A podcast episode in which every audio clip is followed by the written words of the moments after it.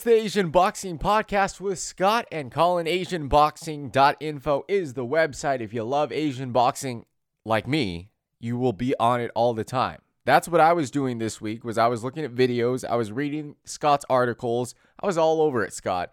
By the way, how are you doing today? I'm doing good, thank you. And yourself? I am doing great. And it was a great week of boxing. It's been a great month of boxing. Let's get right into it. Masayoshi Nakatani. Big fight on ESPN here in the States. He made an entertaining fight, and gosh, he gritted out a very, very tough fight against a decent fighter in Felix Verdejo. He did. He gritted out. He won a fantastic contest. I think um, he proved a lot of people, including myself, wrong. I went into this bout thinking that he was looking for a payday, one final cash out before calling it quits. After all, he had retired um, last year, but no, he gritted it out. He really shot some balls, and he could have stayed down round one. He could have called it quits after round four, and he was way down the scorecards.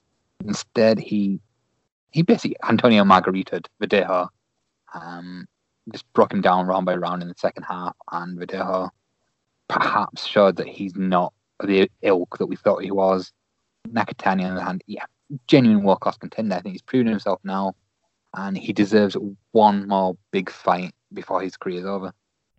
I'm glad he got back in there because there is something about ending on a loss against Lopez where you saw that promise. You saw, wow, he can compete at this world level. And then for him to retire, it was a little disappointing because you wanted to see more.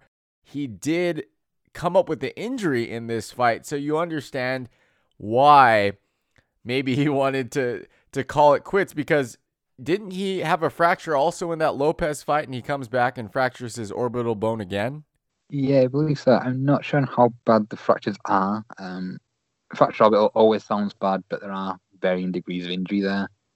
From what I understand, it's not a horrific one, and it's not one that's going to be career ending, but it is going to be painful. Um, he seems in really good spirits. I don't think it's anything that's going to be anything more than just a time thing for recovery. That definitely is good news. And it, it's the fight game, it's the hurt business. So you're going to get those nicks and cuts and bruises and fractures. It all comes along with being a boxer. Nakatani, though, he's not especially skilled, but he's long, he's lanky, he has decent speed, decent reaction, and I think he has a good right hand, and most of all, a granite chin, where I think there's a point where Verdejo is like, man, I'm hitting this guy with everything I have, and he's he's not staying down. Yeah, yeah, he's one of those guys that gets you mentally as well as physically. We saw this, we saw it against Izuki Tomioka. Tomioka dominated him for six rounds, but couldn't put him away, couldn't hurt him, and he just keeps coming. He's uh, when you're tall, rangy, teak tough, solid power. You're a hard guy to beat, and I don't think there's many fighters that are going to be jumping to get into the ring with him. For Nakatani, do you think his next fight is for a world title? I think that's what he wants. Whether or not it's what he gets is a different question. We know he wants to fight Lopez in a rematch. Um, potentially a fight with Devin Haney would make sense.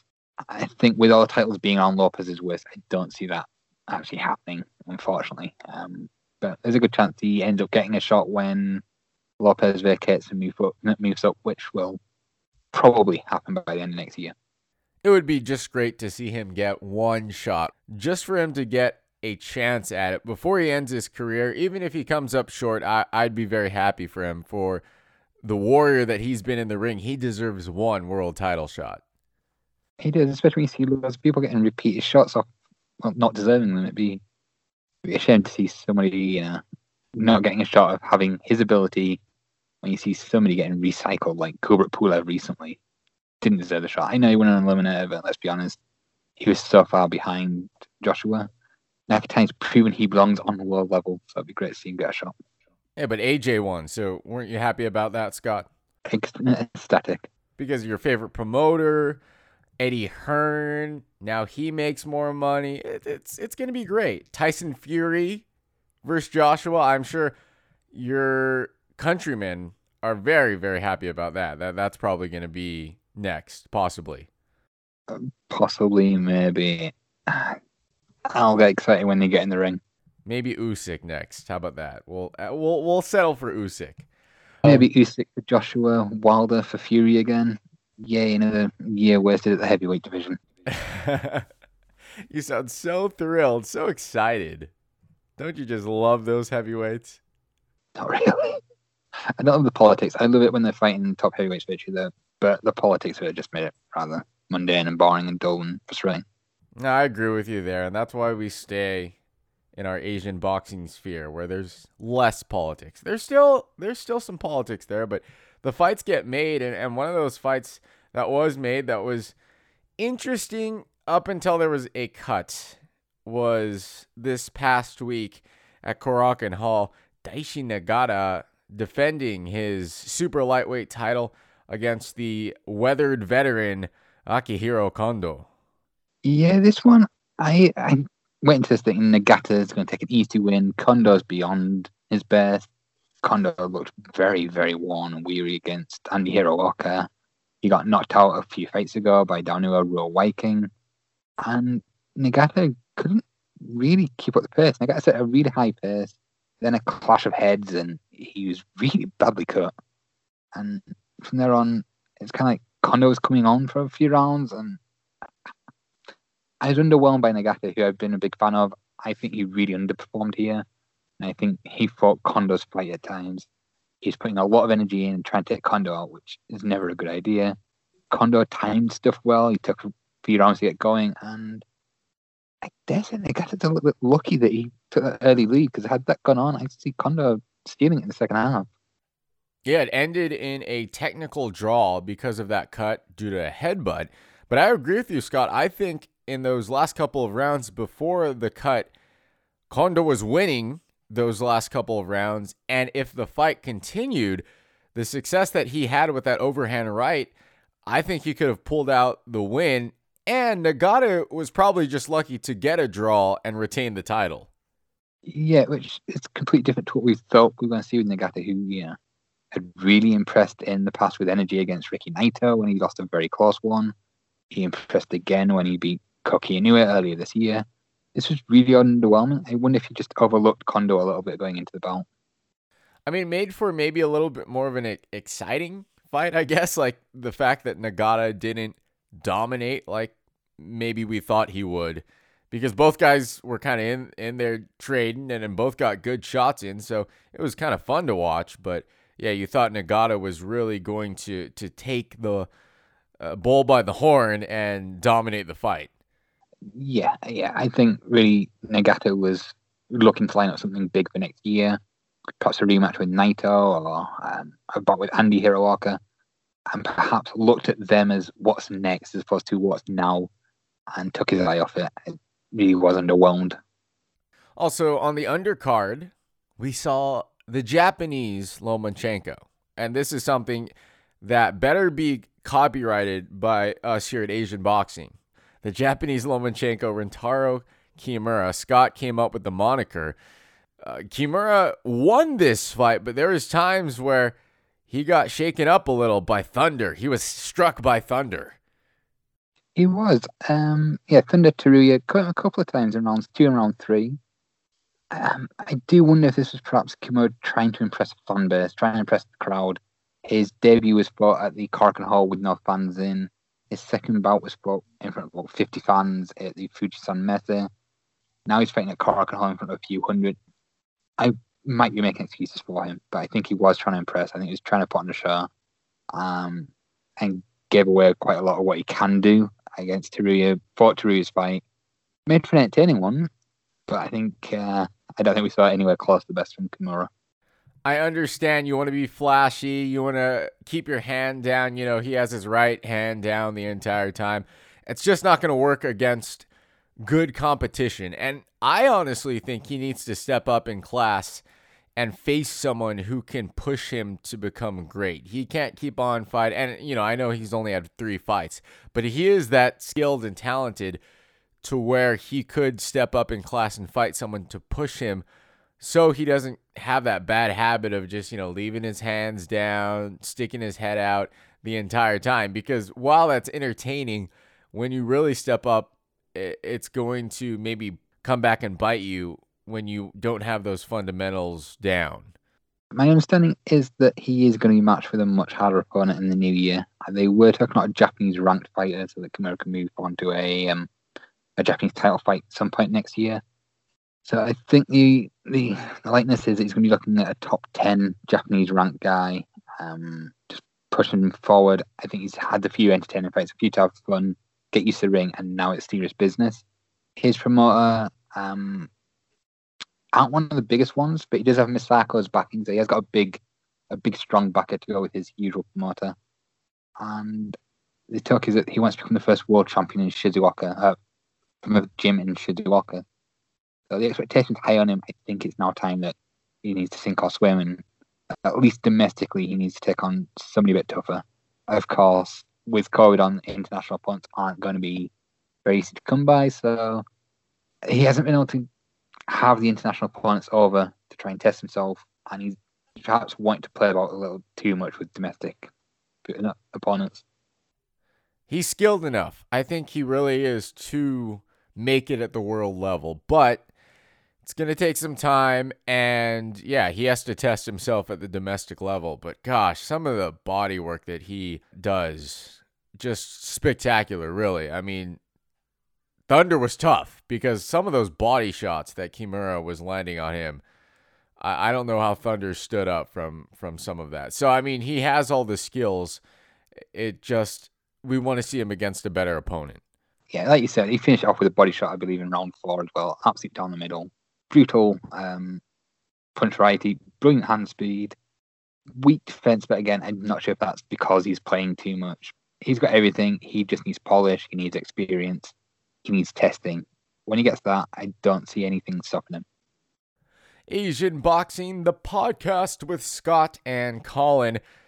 Another very, very entertaining fighter. It was his debut uh, a couple of days ago, Takahiro Tai. And I only tuned in to watch this one, Scott, because you said, well, you know, he's kind of a prospect, but he was very entertaining. And I was not disappointed because right from the moment he walked out for his ring walk to the end of the fight, I was smiling just because of how entertaining Tai was.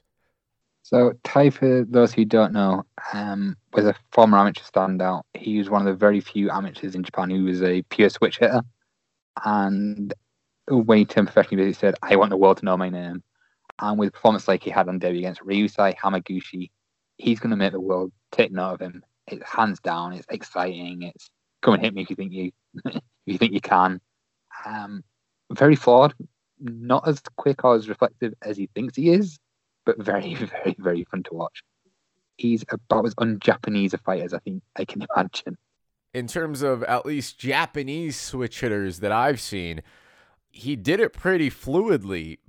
But you're right. I, I think it's going to catch up to him if he continues to do the the Naseem Hamed Pernell Whitaker mixture of uh, hot dogging it around the ring when you know he he definitely was skilled I think but I think it will catch up with him against tougher competition if he continues to to hot dog it like that.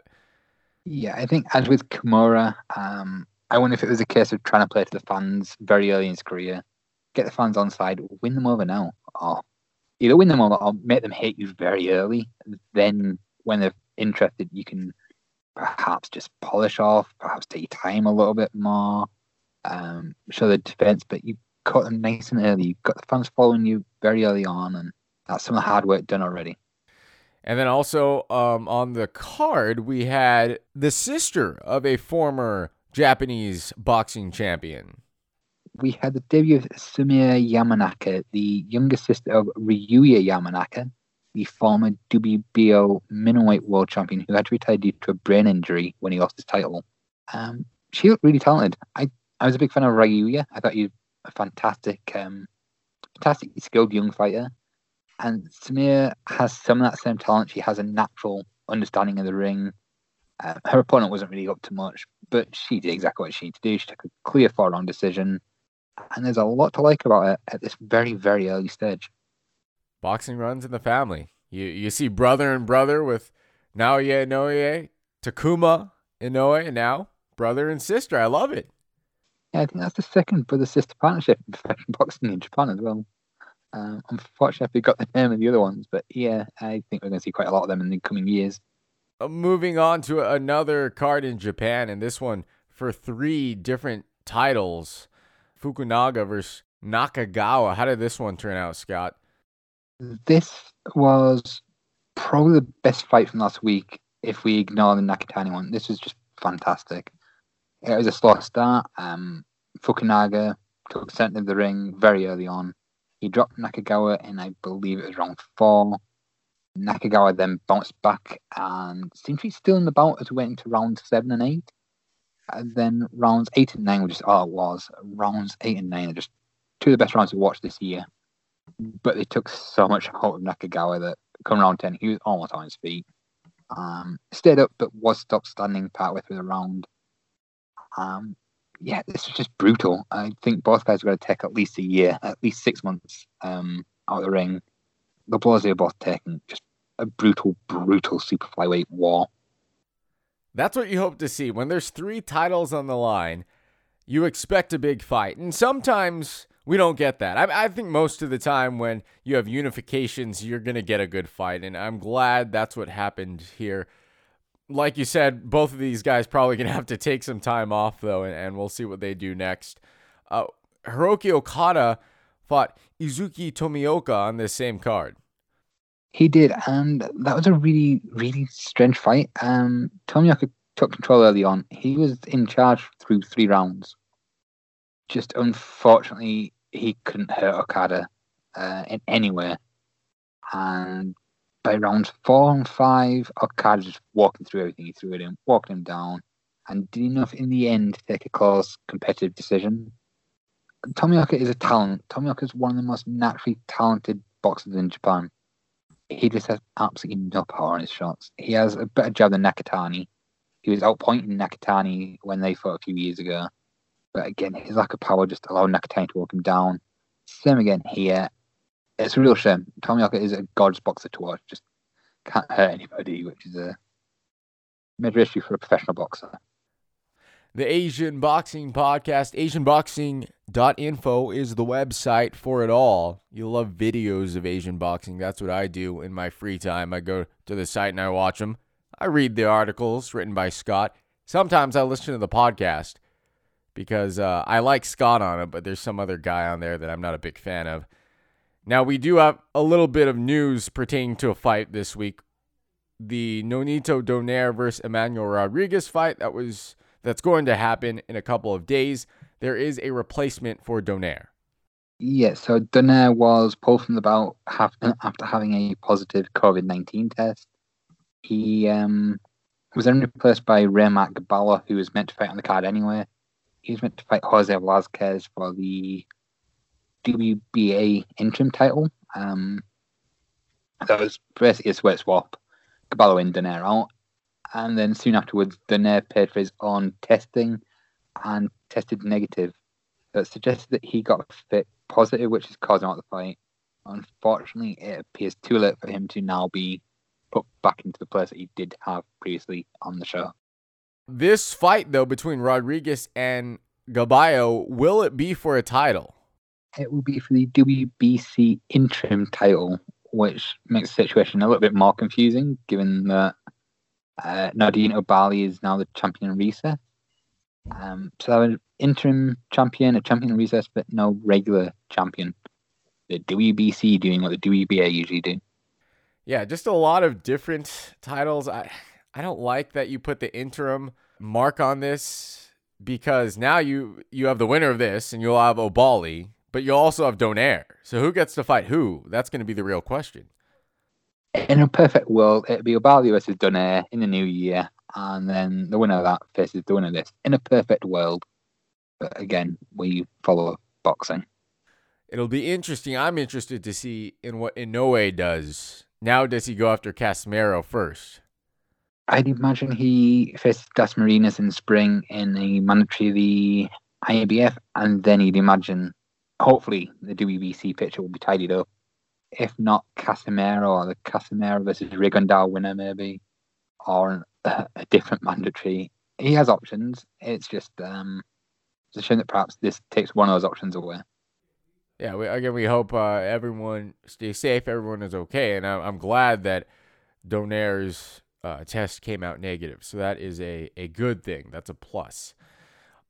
Triple G. I, I, I don't know the last time I saw Triple G fight. It's been that long, but Triple G is back in the ring, albeit against an opponent who I'm not too excited about. But hey, anything to see Triple G back in the boxing ring. Yeah, his opponent, uh, Carol uh, Kamil Szeremeta, I think you pronounce his name. He's not going to be much of a test. I think. Um, I think this is less about whether or not Golovkin will win, but how he wins. What's he got left in the tank? How much is actually there um, at the age of 38 after 14 months out of the ring? If he's diminished to the point where he can no longer cut it at the top, or if he struggles with uh, his Polish opponent here, I suspect that maybe he looks at retirement.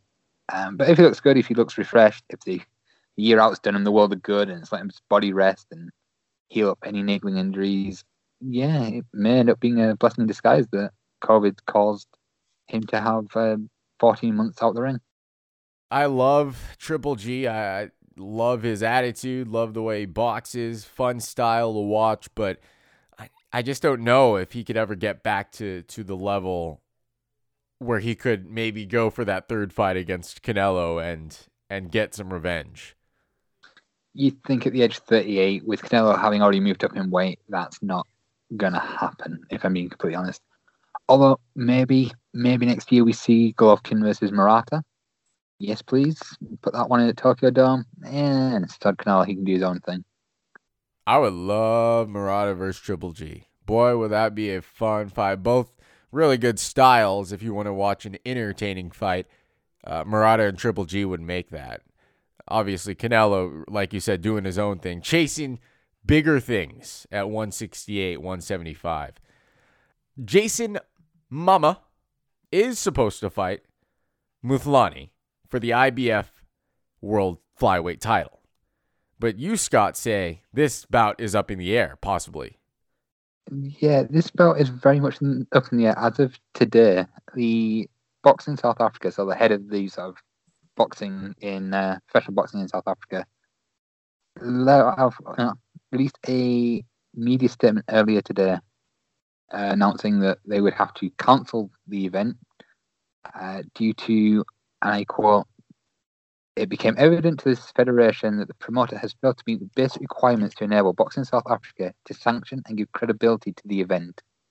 They don't go into any of the real details to what it is, so I would assume it's something along the lines of no COVID testing or an inability to set up the venue in the right way or something like that. There. But it's worrying that this is broken just four days before the event and several days after Mama has flown out to South Africa. Yeah, I mean, they couldn't have told him, hey, stay at home.